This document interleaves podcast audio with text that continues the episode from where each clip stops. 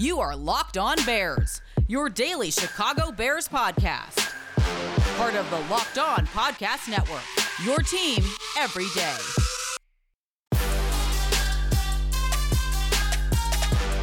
The Seattle Seahawks are the most beatable team the Chicago Bears have faced in weeks. Let's just hope COVID 19 doesn't derail that sometime between now and Sunday afternoon. This is Locked On Bears, and I'm your host, Lorin Cox. I'm an analyst for Pro Football Focus, and I'm here to bring you your daily, in depth Chicago Bears news and analysis. You can follow me on Twitter at Cox Sports One. You can follow the podcast on Twitter at Locked On Bears. You can like Locked On Bears on Facebook. Join the Locked On Bears Facebook group for even more Bears talk. And make sure you're subscribed to the Locked On Bears YouTube channel as well to keep up with all of our daily video podcasts. Thanks for making Locked On Bears your first listen today and every day. On the show today, we put together a game plan for how the Chicago Bears can beat the Seattle Seahawks. We'll dive deep into the film and look at where Seattle is vulnerable and where the Bears can attack that on both sides of the ball, and also where they should watch out, where, where Seahawks have some real strengths that we should be keeping an eye on. Then we wrap up with the top matchups that I think are going to decide this game, including a couple areas where these teams really go head and head to head, strength on strength. May the best man win. Again, hoping that all the players are able to participate with the ongoing Omicron outbreak across the NFL. But I want to start with this Seahawks defense because that's really when that's really where I think they've been best. I mean, very clearly compared to their offense, but their defense has been playing like surprisingly or quietly good over the last handful of weeks, especially. And it's going to be a, a, test for this Bears offense, right? The Seahawks are not a, a great football team, but it's not going to be an easy kind of game by any means. It's, I'm anticipating, generally speaking, more of a lower scoring, ugly type, hard fought game because this is a Seahawks team that just doesn't give up a lot of points. But it's interesting because they do give up kind of a lot of yards. And so, like, uh, you know, like opponents have been able to move the ball pretty well against them between the 20s. It's just, and it hasn't always been purely like red zone numbers, but they have been very good in the red zone as well. They, they just, they don't give up a lot of points. And boy, does that sound familiar to, to what the Bears offense has been, especially last week, but this whole season. Moving the ball decently, getting into the red zone and completely failing. Yeah, that's that's what the Seahawks defense is also good at. So it doesn't necessarily. I mean, sort of aligns a strength and a strength and a weakness and a weakness there. I, I suppose, or maybe maybe the other way around. But it's going to be it's going to be another challenge for this Bears team to find ways to finish drives with points because they should again have some opportunity to get the ball moving yardage wise. I'd like to see again another strong emphasis on the running game because this Seahawks run defense is interesting. You know, they they're they're a really like it seems like a, like a physical, pretty solid group across the board, but it's not like the Seahawks defenses of years past where like you could really point to like stud here, stud there, Pro Bowler here, Pro Bowler there across the board. Like they still have Bobby Wagner, but then like other than that, with Jamal Adams on injured reserve, I don't know if there are any other like household names on that defense. I'd be curious how many Seahawks defensive players you can name off the top of your head besides Bobby Wagner and Jamal Adams, who again, Adams not going to be available for this game. But like so like they, they seem to do things pretty well, right? They they you look at like their numbers, for example, they're they're giving up a pretty darn low yards per carry, under four yards a carry to most backs. They they have given up some like volume games because a lot of their opponents have just like consistently stuck to the running game, even when it's only been three and a half, three yards per carry. Like they'll just do it 28 times for 100 yards. And like, it's still like a 100 yard game. So you're like, well, they, they gave up 100 yards, but they, the other team really, really had to earn it. And I think some of that too is when the opponent is leading on the scoreboard, they're also more inclined to stick with that running game and build up some of those yards over the course of a game. And that I think is part of why we see some of that discrepancy. I think they're a little bit more vulnerable in terms of, of pass coverage on the back end. And we saw really, I think, the formula from the Rams on Tuesday, was say last week, but it was like literally like two days ago, um, where they did a great job of attacking the middle of the field. And not only just with tight ends, but receivers out of the slot, crossing deep and trying to get matchups with those linebackers and safeties in particular. That that's where the vulnerability has always kind of been in this Seahawks cover three single deep safety type scheme. And you know, the new coordinator Ken Norton, well, not new, but not not the Legion of Boom coordinator anymore, but like he mixes it up still more than you know that they used to, but there's still a lot of the sort of some of the same principles quite often in there. And so you know there there should be some ability to attack the passing game. You know, this is not a defense that gets a ton of interceptions. This is not a defense that actually gets a ton of sacks either. They're, they have not brought down the quarterback a ton. It's not a pass rush again that like scares you with with big name players. They you know they got a veteran in Carlos Dunlap who's been around the league a little bit, but it's not a guy that it's not it's not a unit that strikes fear in you the way it used to with you know Michael Bennett and um, Sheldon Richardson and uh, all the guys they had on their defensive line back back in the good old days for the Seahawks. And so I I don't think not that I mean not that you can just ignore the pass rush by any means, but I think it's a potential favorable spot there for this Bears offense to maybe have some time for Justin Fields to throw and maybe some time for some plays to develop a little bit more downfield. I, I still, first and foremost, we, we talk about this pretty much every week. You got to stick with the running game and David Montgomery, right? The, the whole point, it just, especially these last few weeks, it's felt like too often the Bears have forced Justin Fields to have to try and be the hero. Like they they they reach this point where it's like it's it's all passing game and we need these downfield big passes from Fields to do anything to get this offense going because otherwise they haven't been able to find it. And they, so I, I, really would like to see them do more to take some of that pressure off of Fields and not have to rely on him to do some of those things at, at this stage in his career. You know, you don't. You also don't want to have to make Fields into just this this short underneath passer either if you can avoid it. Right. Obviously, if your offensive line is falling apart and you know you just have to switch to a quicker passing offense because you can't get anything blocked. That's a different story but Nagy's always been so inclined to go to the quick curls the quick slants the quick underneath stuff. Let's see if we can do a strong running game play action passes deep shots take the top off and, and go vertical stretch. I mean really play into Justin Fields strengths but without putting all the pressure to make him have to hit those throws and have to be the one that single-handedly seems to carry this offense half the time. More David Montgomery more rushing and stick with it. Other teams have stick, stuck with it against the Seahawks and had success over the course of games, you know, wearing them down and, and eventually sort of getting enough of what they need from the running game in order to win. Because this isn't going to be your a, a shootout. This isn't going to be 28-35, right? This is going to be 17-14 type of game. And so a full dose of Dave Montgomery is good for the offensive line. It's good for the running game, of course, and it's good for the quarterback and the rest of the offense too. So that's that's really how I want to see this Bears offense attack a very good Seattle Seahawks after what we saw last week from the Bears defense against the Vikings, I'm a little bit more encouraged about how they match up against a Seahawks offense that has been struggling in some similar ways as the Chicago Bears. We'll break down what's going wrong around and with Russell Wilson next on Locked On Bears. No one plays daily fantasy sports to lose. Of course, everybody wants to win, but especially when you've got money on the line in these types of matchups, it can be tough sometimes feeling like you're going up against this this wave of sort of anonymous opponents where you're, you're just trying to put together a lineup and hope hope it's better than the most of everybody else. But there's a new kind of daily fantasy sports that really puts the power back in your hands. It's called StatHero. It's the first of its kind platform where it's you versus the house in head to head fantasy matchups. So they show you their lineup. And you just have to beat that specific lineup. So it's almost like traditional fantasy football where you have a one on one matchup, but you get to pick a, brand new team every week just to beat exactly what your opponent plays against you. So StatHero players end up getting odds that are four times better than the traditional regular daily fantasy sports on other platforms. So you're in control of the stakes. You can decide how much you're going to play for. And StatHero has no choice but to take it because they're daring you to beat them. Sign up for free right now at stathero.com slash locked on and use our promo code locked on for a 100% deposit match. That's stathero.com slash locked on, promo code locked on for a 100% match. Stathero.com slash locked on, promo code locked on. Terms and conditions apply.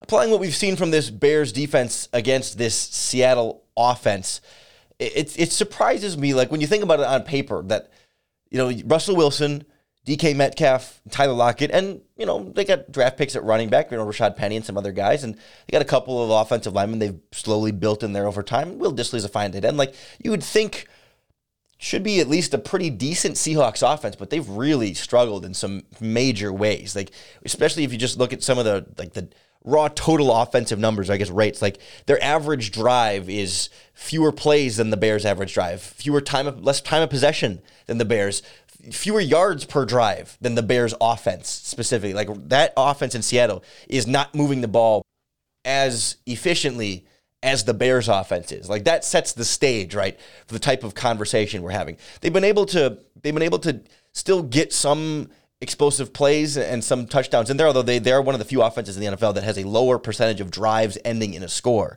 than the Chicago Bears offense. But I think they have had like the Bears have had to settle for field goals a bit more, and the Seahawks have been a little bit more boom or bust of like, you know, downfield passing touchdown or you know, breakaway run touchdown, and not as many of the like driving down there and, and settling after eight plays for a field goal just outside of the red zone. Pete Carroll has said that he wants to see his offense run the ball a bit more. And you, you, can kind of see that. I mean, they had not this last week against the Rams, but the two weeks before that, each had a couple of really big, explosive running plays. And they were two different running backs, too. One was Rashad Penny, and the other, I think, was Travis Homer, but one was like 47 yard breakaway. The other one was like 70 yard breakaway touchdown. And I think that's inflated a little bit some of the Seahawks you know rushing numbers in terms of yards per carry because I think they're like top 10 in yards per carry but just they haven't had a, a, super high volume of running game and now they've had you know covid issues like everybody else but hit the running back position some injuries there as well so it's been this sort of carousel of like you know Alex Collins Rashad Penny DeeJay Dallas Travis Homer kind of sometimes it'll be different guys in the lineup in the starting lineup getting the bulk of the carries and like none of them are like bringing specifically elite traits. But they've all sort of shown some of those flashes too. So it's it's one of those things where it's like, how scared are you supposed to? I mean, scared is the right word, but like how how concerned, how how much emphasis should you put on those running backs when they they, they can get you sometimes, but they're not like game changing backs or runners that runners that are really going to necessarily like take over a game and you know dominate and carry their offense. It's just like they'll find their moments here and there. So you got to be aware of them, but you know you don't have to really hammer in on it because like you know their their offensive line isn't great run blocking either. I mean they're they're all right. It's been enough to spring some of these plays, but again, it's not been like a super consistent, you know, every down type offensive identity for them. And so, like, I understand if I'm the Seahawks offensive coordinator, who, whose name escapes me at this very moment, but like, if I have Russell Wilson, DK Metcalf, and Tyler Lockett, I, I'm gonna pass the ball a lot. Like I, I, I have a Pro Bowl caliber quarterback, Pro Bowl caliber wide receivers, and like as long as my offensive line can give me something, you should be able to do uh, some pretty pretty effective explosive offense. And they have they they have done some of that. It just it just feels like it, it hasn't fully translated into overall offensive success. Like Russell Wilson loves the deep shots down the left side of the field to, to DK Metcalf. Like that that area, if you look at his passing chart, pretty pretty strong and pretty obvious who and where that's going to. But they take deep shots to Tyler Lockett and the rest of the offense too. Like they they tend to fire downfield, and it it it is some some real boom or bust there. And I I just think it hasn't necessarily been enough boom, or, or maybe maybe it, it hasn't been enough with the boom. Like their offense has, it's not like the Chiefs' offense where it can just all be, you know, high flying air raid type. Well, air raid's more underneath, but high flying downfield passing all the time and always having four speed receivers on the field that can just torch you up and down like like we think of the past Chiefs offense. But like with the Seahawks, right, they don't really have much of that intermediate game to like get those chunk those smaller chunk plays to kind of consistently string drives together. So you end up getting, you know, three and outs or four and outs or five and outs that don't really go anywhere mixed in with a 40 yard bomb that sets up a touchdown, right? That's that's where you sort of get some of this dichotomy. And like Russell Wilson is not really as much the intermediate passer, and his receivers are not so much the intermediate type of route running receiver. So like I get it's not necessarily like a criticism of their coaching staff of like oh they they sh- they should be doing this or this or this more. It's just sort of a reality of where a lot of their skill sets are, and it hasn't hasn't produced an overall well rounded offense that that scores enough points and, and, enough to you know win enough games. And so, uh, if I'm the Bears defense, knowing that Russell Wilson likes to go deep on those shots to Metcalf and and Lockett, and that you know they like that sort of top level downfield passing, the Bears need to and and already do play a lot of two deep shell coverages. Really, don't let those wide receivers get deeper than you. You know, take away the deepest of deep shots because like that's the thing. Like we're talking like downfield, like thirty to 35 to 40 plus yard throws, not just like the 20 to 25 deep, but like 30 and beyond, 35, 40, 50 yard passes downfield, get way over top of them because the Seahawks haven't really been great at using that to create intermediate space, right? They'll, they'll send the top, they'll, they'll throw, you know, they'll send them deep and then check down and get, you know, a handful of yards on the really short stuff, but they're not, they haven't been as good at like DK Metcalf creates all this space behind him, and they hit the receiver underneath him for 15 yards, right? Again, that, that intermediate area just hasn't really been, you know, they haven't been able to take advantage of the vertical space as well as I would think they could find a way to. It's it's been much more like check downy, lower average depth of target when they're not taking deep shots, as opposed to you know really finding that that sweet spot in the middle there.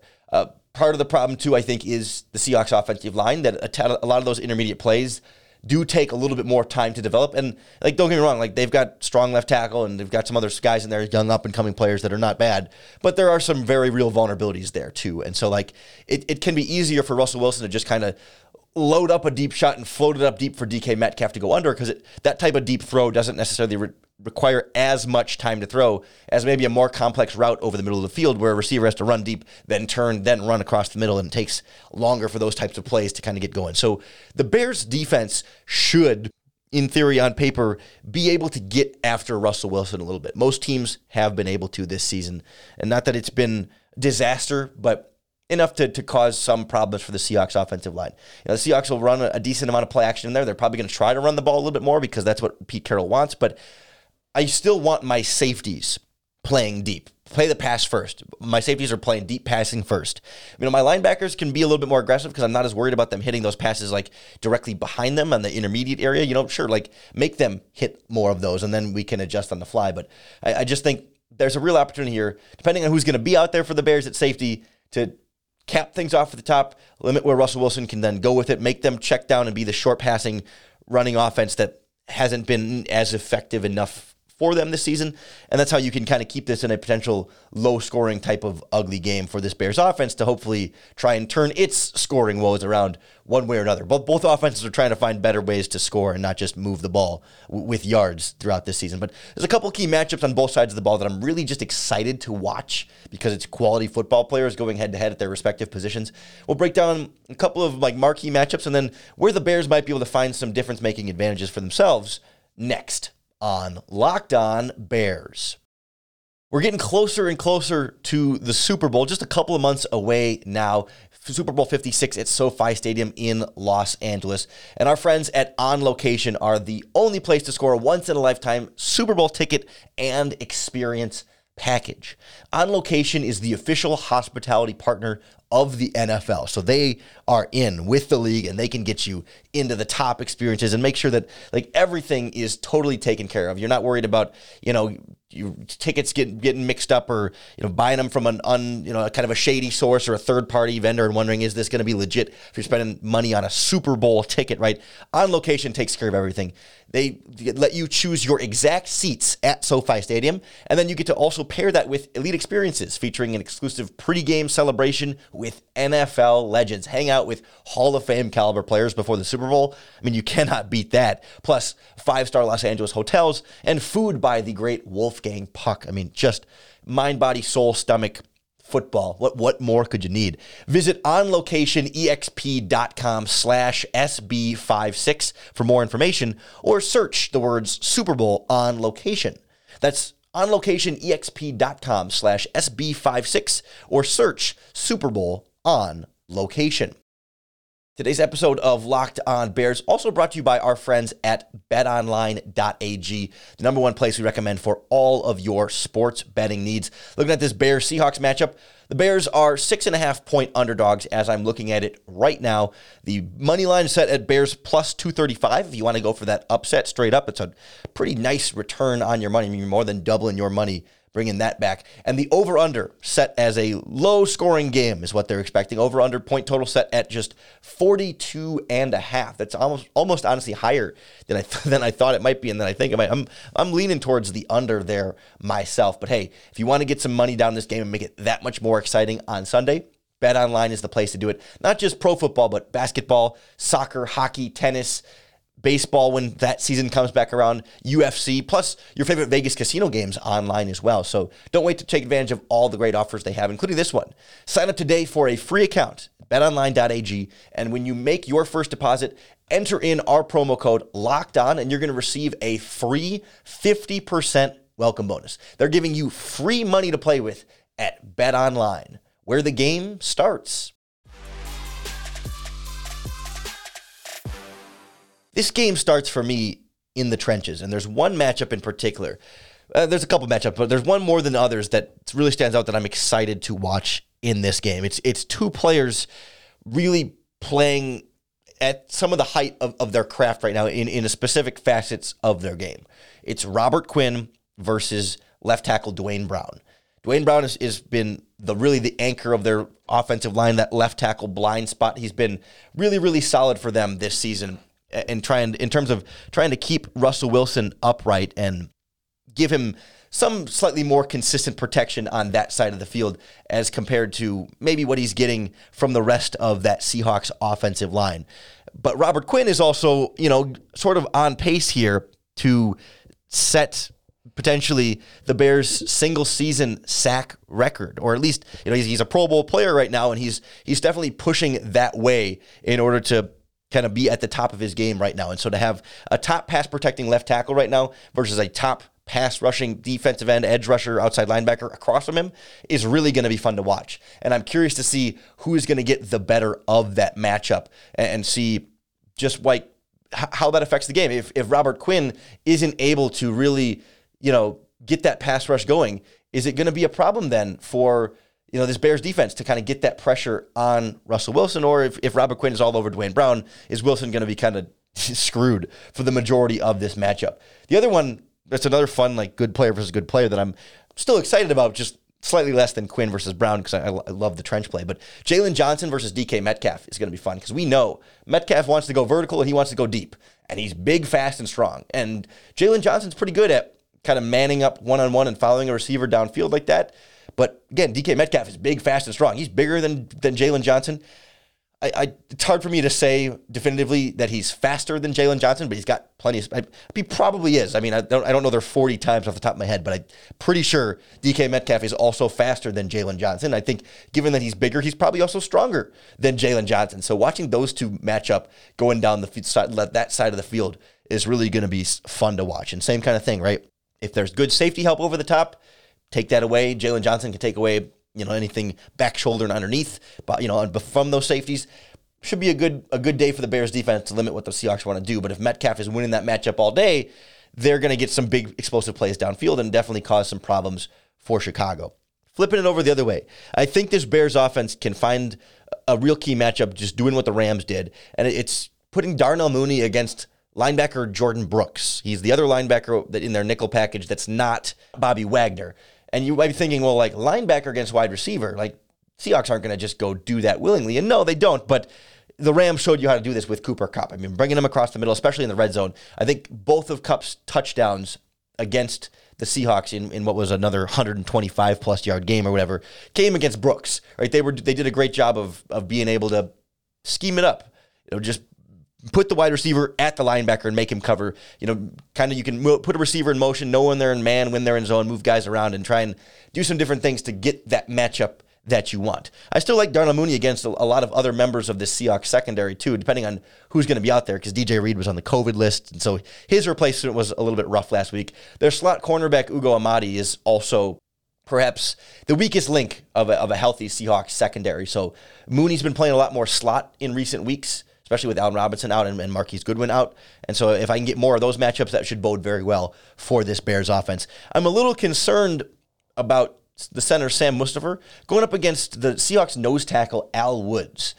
He's been really uh, he's been flying under the radar nationally here, but I think everyone in Seattle's been raving about him playing just really physical, especially in run defense, right? He's not an elite pass rusher at nose tackle. I mean, he's he's a pretty good pass rusher for a nose tackle, but he's not Aaron Donald at the nose tackle spot. You know what I mean? Like nose tackles don't just don't generally tend to make as big of an impact in the passing passing game and as a pass rusher. But like in the running game, Al Woods has been very difficult for centers to move, and he's been pretty good at like making the, you know, doing the Akiem Hicks, not with the Akiem Hicks speed, but, you know, kind of sidestepping or bulldozing or pushing the center out of the way and making a tackle for a loss. I mean, he's, he's had some really strong performances this season. He does have a shoulder injury. And given it's a short week for the Seahawks, you know, to be determined. I'm not. I don't know the extent of that shoulder injury. Maybe he'll be fine. He was listed as a DNP for practice on Wednesday, but Seahawks just played on Tuesday. It was just a walkthrough kind of thing anyway. So like, I, I don't think there's a, a, real strong indication there that I've been able to put together. But I do, you know, if, if this Bears running game is going to work the way they they want to, I do have some concerns uh, about how Mustipher may hold up in that area because it's been a weakness for him. He's going up against an opponent that's pretty good at a spot where he is weak. One last matchup I'm, I'm going to be keeping a close eye on is the Bears left tackle Teven Jenkins versus the snap count. You know, just making sure that he knows the snap count and isn't going to false start a couple of times in this game. He needs to clean up the penalties because he's actually played pretty darn well on the snaps that he hasn't committed penalties. And like that's a convenient thing to wipe out, but like if you're talking about just like how he's done in one-on-one matchups versus a real opponent, He's been playing I think better than he's getting credit for at this point because we think of the penalties and how that has hurt the team. So Jenkins versus the, the snap count is obviously tongue in cheek, but it's definitely one I will be keeping a close eye on here. You can be sure whatever happens in Sunday's game, we will break it all down for you right after the right after the game, ready for you on Monday morning. So make sure you, you subscribe to the Locked On Bears podcast to keep up with all of our daily, in depth Chicago Bears news and analysis, whether that's on YouTube or we're free and available on all platforms. But appreciate everybody who's been subscribing to the YouTube channel, liking and commenting on the videos, following along that way as well. You know, it's it's another way we can reach Bears fans and have fun with this podcast and generate some discussion around this team, even when the team is struggling and they're out of the playoffs now and, you know, change is definitely coming, but we can kind of make it a better experience if we all sort of go through it together. So uh, I hope I hope you have a, a, joyous holiday season here. Whether you if you celebrate Christmas, I hope you have a Merry Christmas. If you don't celebrate Christmas, I hope you get some time off work and can just kind of relax and spend time with people that are important in your life. Or if you have to work, I hope it's not crazy. Hope you have a good day at work, whatever it ends up being. I just hope for good things in your future and maybe good things on Sunday to help put a bow on your weekend. And well, of course, I also hope that the Locked On Bears podcast helps you bear down.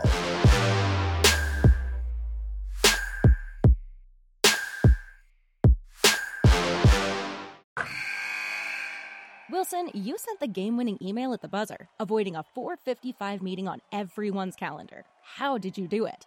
I got a huge assist from Grammarly, an AI writing partner that helped me make my point. And it works everywhere I write. Summarizing a doc only took one click. When everyone uses Grammarly, everything just makes sense. Go to grammarly.com slash podcast to download it for free. That's grammarly.com slash podcast. Easier said, done.